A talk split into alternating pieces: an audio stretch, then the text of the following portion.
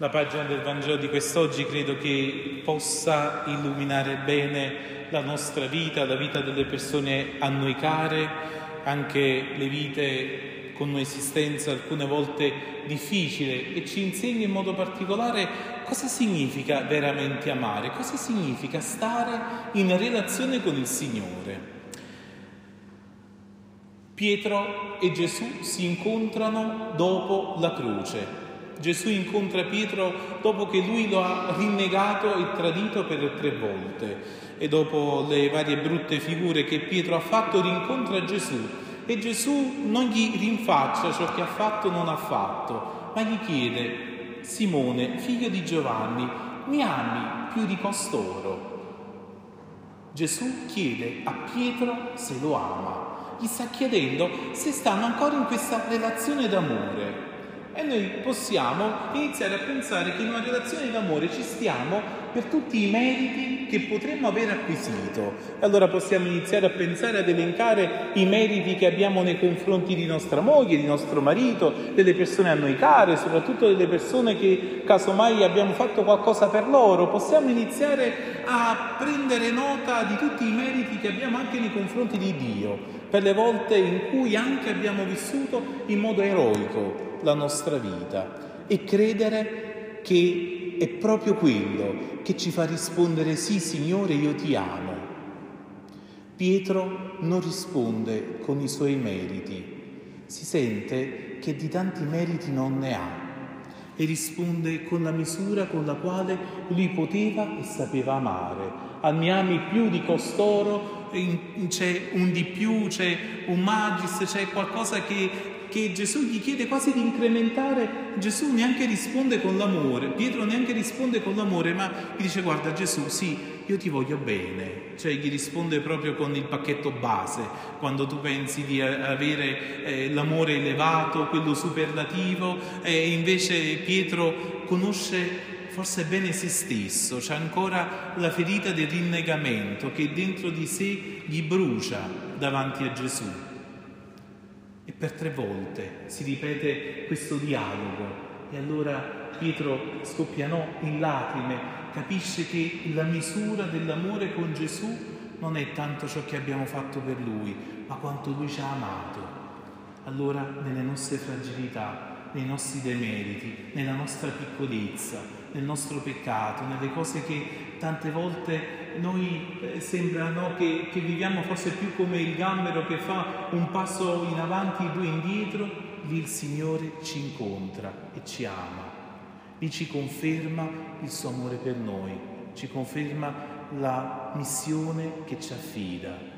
Allora il nostro essere cristiani non è tanto far vedere i muscoli, far vedere quanto siamo bravi,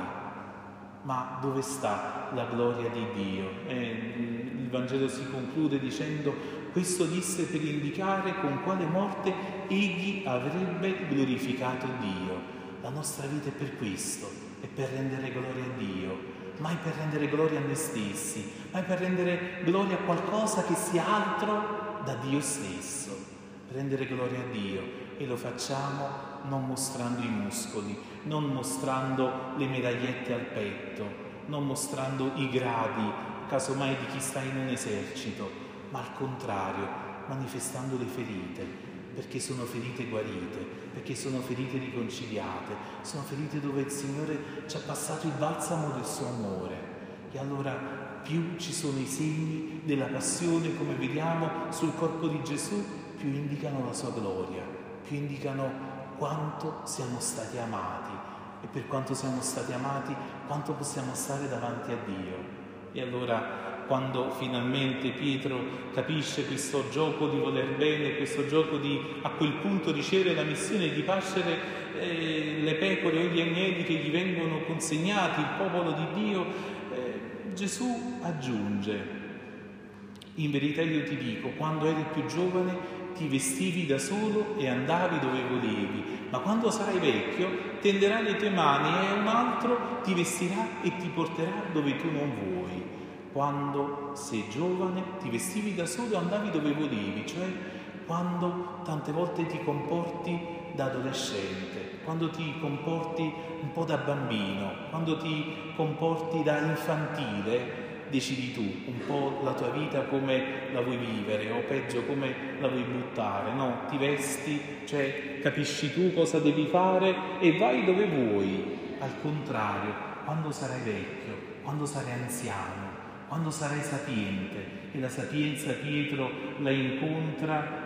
invece nell'aver fatto esperienza del perdono, della riconciliazione di Dio, allora un altro ti vestirà e ti porterà dove tu non vuoi cioè inizierai a cogliere il disegno di Dio su di te, un altro vestito, un'altra volontà, un altro disegno, qualcosa che tu non hai programmato, come oggi nel pregare ancora una volta per Marisa, Marisa non ha scelto di vivere la sofferenza in modo sciocco, ma c'è un prendere questo vestito come la volontà di Dio, come quella strada che il Signore ha pensato affinché tu possa arrivare alla meta. E le strade diventano tutte secondarie quando è importante quando tieni fisso nel tuo cuore la meta. E allora puoi raggiungere l'amore di Dio, come abbiamo visto fare in Marisa, come abbiamo visto fare in questo amore di più, in questo amare di più che è stato chiesto alla famiglia, che è stato chiesto al marito, che è stato chiesto alle figlie, che è stato chiesto a ciascuno. Questa cura di una comunità anche nei confronti di Marisa e come Marisa ha amato questa comunità. C'è questa reciprocità dell'amore e l'amore mai finisce, mai si può dimenticare perché è in eterno, l'amore resta per sempre. Solo una persona può cambiare, si può sbagliare, può andare altrove, l'amore resta per sempre. Allora il Signore ci conceda questa grazia, che ci ripeta ancora una volta seguimi. È lo stesso seguimi che Gesù disse a Pietro nel suo primo incontro, ma adesso è passata tutta un'altra esperienza, tutta un'altra vita Ora in Pietro sta iniziando la vita nuova, sta iniziando la vita di chi è stato perdonato, la vita di chi è stato riconciliato, di chi sta nell'amore. Allora gli viene ripetuto ancora una volta, seguimi, come Marisa l'ho ascoltato all'inizio del suo incontro col Signore, credo che anche davanti all'amore di Dio oggi le si ripeta, seguimi. Amen.